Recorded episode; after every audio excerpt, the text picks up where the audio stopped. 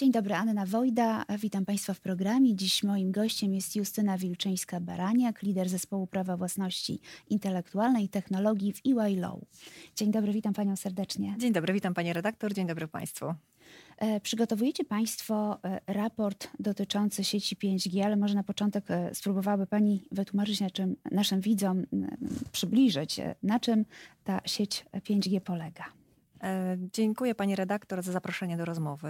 Tak, przygotowujemy raport, ekspertyzę w zakresie barier prawnych mhm. dla wdrożenia usług w technologii pięć G. Ekspertyza jest przygotowywana dla konsorcjum, którego liderem jest Ministerstwo Cyfryzacji, a partnerami tego konsorcjum mhm. jest Instytut Łączności i Politechnika Warszawska. Dlaczego ta technologia pięć G jest ważna i czym ona jest? Jest to taki nowy standard telekomunikacyjny, mhm. dzięki któremu będzie możliwość bardzo szybkiego przepływu danych. Ostatnio miałyśmy możliwość porozmawiać o sztucznej inteligencji i nie byłoby możliwości na przykład mhm. połączenia urządzeń, które funkcjonują w sztucznej inteligencji, aby one się mogły ze sobą komunikować, gdyby nie było możliwości bardzo szybkiego transferu danych. Mhm. Ta sieć pięć G ma właśnie umożliwić taki szybki transfer danych pomiędzy różnymi urządzeniami. Możemy sobie wyobrazić tutaj na przykład Smart City, mhm. żeby samochody mogły się z sobą komunikować, bo istnieje możliwość komunikacji samochodu e, machine to machine, mm-hmm. e, to muszą być odpowiednio zamontowane czujniki i e, te dane przekazywane z jednego urządzenia do drugiego urządzenia. I sz- możliwość przesyłania tych danych będzie możliwa dzięki technologii pięć G. Mhm. Ja może dodam tylko, że oczywiście dzisiaj również w technologii, która teraz istnieje, czyli standard cztery G, technologia L T E, jest możliwość również przesyłania danych, mhm. natomiast ta technologia pięć G ma nieco inne funkcjonalności i nieco inne zalety. To gdyby mogła Pani powiedzieć tak bardzo ogólnie, jakie bariery prawne Państwo zidentyfikowaliście, czyli co powinno się zmienić, żeby sieć pięć G mogła się dalej rozwijać? Ja może wskażę, że w naszym raporcie staramy się przede wszystkim mhm. zidentyfikować nowe usługi, które będą możliwe do wykonywania, kiedy ta sieć pięć G będzie w pełni funkcjonować. Mhm.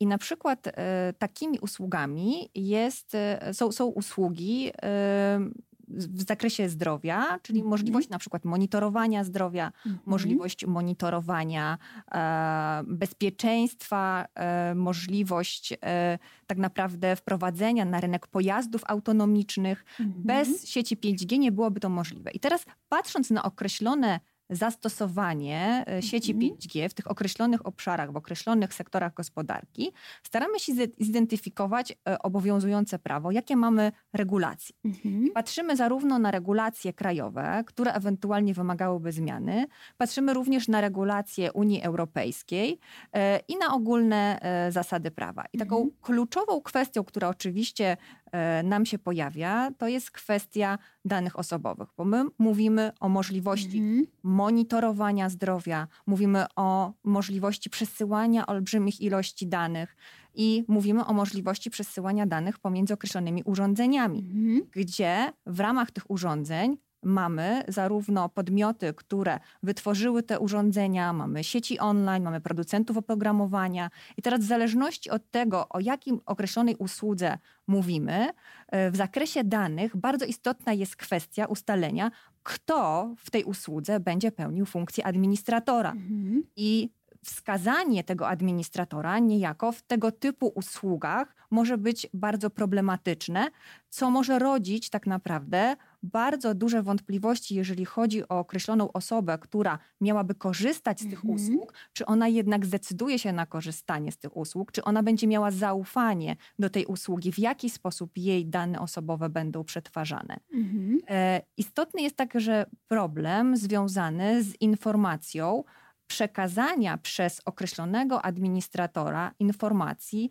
o przetwarzanych, przetwarzanych danych osobowych określonej osobie, bo niejako administrator czasami danych osobowych w tej określonej mhm. usłudze może nie mieć bezpośredniego kontaktu z osobą, której dane są przetwarzane. Czyli Państwo identyfikujecie w raporcie problem, z którym ewentualnie trzeba byłoby się zmierzyć na polu legislacyjnym. Tak, identyfikujemy określone zastosowania mhm. i identyfikujemy bariery prawne. Dlaczego my staramy się zidentyfikować określone zastosowania dla świadczenia tych usług w technologii pięć G? Ponieważ na ich bazie właśnie można zidentyfikować te określone problemy. Te zastosowania podzieliliśmy na sektory gospodarki. Mówimy tutaj o kwestii zdrowia, mówimy o kwestii rolnictwa, o przemyśle. Mhm. Także jest tak naprawdę szereg różnych usług, które mogą być świadczone w technologii pięć G. Dlaczego? Ponieważ ta technologia pięć G potrafi działać bez opóźnień, mhm. co jest krytyczne na przykład w przypadku świadczenia usług medycznych. Wyobraźmy sobie, że mamy ambulans, mhm. który podłączony jest do czujników i w momencie, kiedy mamy określone zdarzenie i wypadek, osoba, która jest w tym ambulansie leczona, pobierana jest krew i dane medyczne drogą transmisji przekazywane są odpowiednio do szpitala, gdzie w czasie tak naprawdę rzeczywistym lekarze mogą podejmować diagnozę i w momencie, kiedy ten pacjent już do nas trafia, wiedzą, z jakim przypadkiem mają mhm. do czynienia.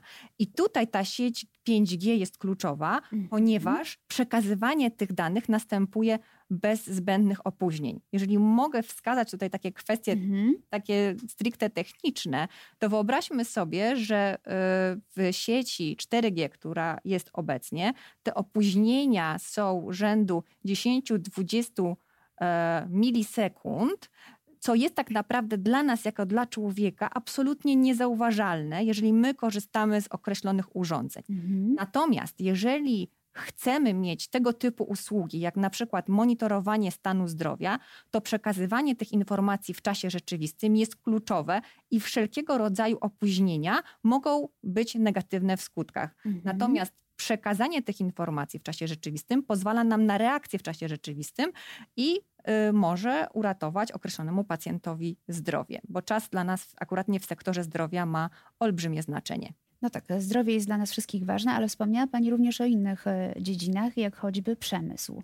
Tak, jeżeli chodzi o przemysł, to tutaj też ta, zastosowanie tej technologii jest przede wszystkim kluczowe, bo to w przemyśle mhm. mamy do czynienia z olbrzymią ilością urządzeń i z olbrzymią ilością danych. Mhm. Ja tutaj choćby mogę wskazać na istniejące już na świecie zastosowania e, technologii, chociażby w kopalniach autonomicznych, gdzie ta technologia pięć G właśnie umożliwia funkcjonowanie i wydobywanie mhm. węgla, dzięki właśnie technologii, bez oczywiście udziału człowieka. Mhm. Bardzo istotnym zastosowaniem technologii pięć G jest kwestia transportu. Mhm. Mam, możemy tutaj mówić o kwestiach logistyki, gdzie możliwe jest śledzenie całego procesu dostawy produktów, czy też przekazywanie określonych produktów przez drony, również mhm. w bardzo szybkim czasie. Kwestia technologii pięć G istotna jest także, jeżeli chodzi o wprowadzenie na rynek samochodów autonomicznych. Mhm. Jeżeli zwrócimy uwagę na konwencję wiedeńską o ruchu drogowym, która kiedy rozpoczęła swoje obowiązywanie wskazywała, że w pojeździe musi znajdować się człowiek. W roku dwa tysiące szesnastym przepisy te zostały nieco zliberalizowane, mm. ponieważ wskazały, że pojazd może być i funkcjonować z uwzględnieniem pewnych rozwiązań automatycznych, ale mm. tylko w sytuacji, kiedy w określonym czasie człowiek może przejąć kontrolę nad pojazdem. I teraz bez wprowadzenia odpowiednich regulacji, które zezwalałyby na wprowadzenie na rynek pojazdu autonomicznego, bez uregulowania odpowiedzialności, to yy, tak naprawdę pojazdy, pie- pojazdy autonomiczne nie mogłyby funkcjonować, nawet jeżeli ta sieć pięć G będzie, to wprowadzenie pojazdu autonomicznego nie będzie możliwe, bo nie mhm. będą nam na to pozwalały przepisy. No dobrze, że Pani o tym wspomniała, bo yy, mówimy cały czas o zaletach sieci pięć G, ale z tym wiążą się też zagrożenia. Niektórzy na to wskazują. Yy, jest się czego bać? Powiem szczerze, że troszeczkę obawiałam się tego pytania, mhm. ponieważ spotyka się głosy, które są pełne obaw, jeżeli chodzi o kwestie zdrowia. Nie jestem ekspertem, jeżeli chodzi o zdrowie, natomiast mogłam zapoznać się z uzasadnieniem do rozporządzenia, mhm. które weszło pierwszego stycznia tego roku, które podwyższało normy promieniowania elektromagnetycznego, dzięki którym tak naprawdę podwyższonym tym normom, ale nadal zgodnym, jeżeli chodzi o regulacje unijne, funkcjonowanie tej sieci pięć G będzie możliwe. I teraz myślę, że warto sobie wyobrazić to w ten sposób, że pięć G jest niczym nowym, jeżeli chodzi o standard mobilności i przekazywania informacji niż to, co było dotychczas, z czego my korzystamy, mhm. czyli sieć cztery G czy sieć trzy G. Mhm. Oczywiście pięć G ma nowe funkcjonalności, będzie szybsza, bez opóźnień, czy też z minimalnymi opóźnieniami i ma nowe zastosowania, natomiast y, Światowa Organizacja Zdrowia w swoich raportach nie zauważa szkodliwego wpływu technologii pięć G na zdrowie człowieka. Myślę, że to tak jakbyśmy trochę mhm. y, powiedzieli, czy, czy toczy się dyskusja na temat szczepionek, czy szczepić, czy nie szczepić, to, to tutaj ta dyskusja ma podobne miejsce, ale wydaje się, że, że nie jest ona konieczna, bo bez y, tak naprawdę tej technologii, bez umożliwienia szybkiego transferu danych, te wszystkie innowacyjne rozwiązania oparte o sztuczną inteligencję nie będą mogły funkcjonować. Czyli nie taki diabeł straszny, jak go malują. Na koniec może w takim razie powiedzmy jeszcze, czy jest szansa, bo trzeba zmienić sporo rzeczy w przepisach, czy jest szansa, że uda się to zrobić w jakimś rozsądnym czasie, że nie będzie to trwało no, wiekami? To jest dość trudne pytanie. Myślę, że to, to będzie zależało od um, przypadku konkretnego, konkretnego czy mhm. mamy do czynienia z regulacjami krajowymi, czy też z regulacjami unijnymi.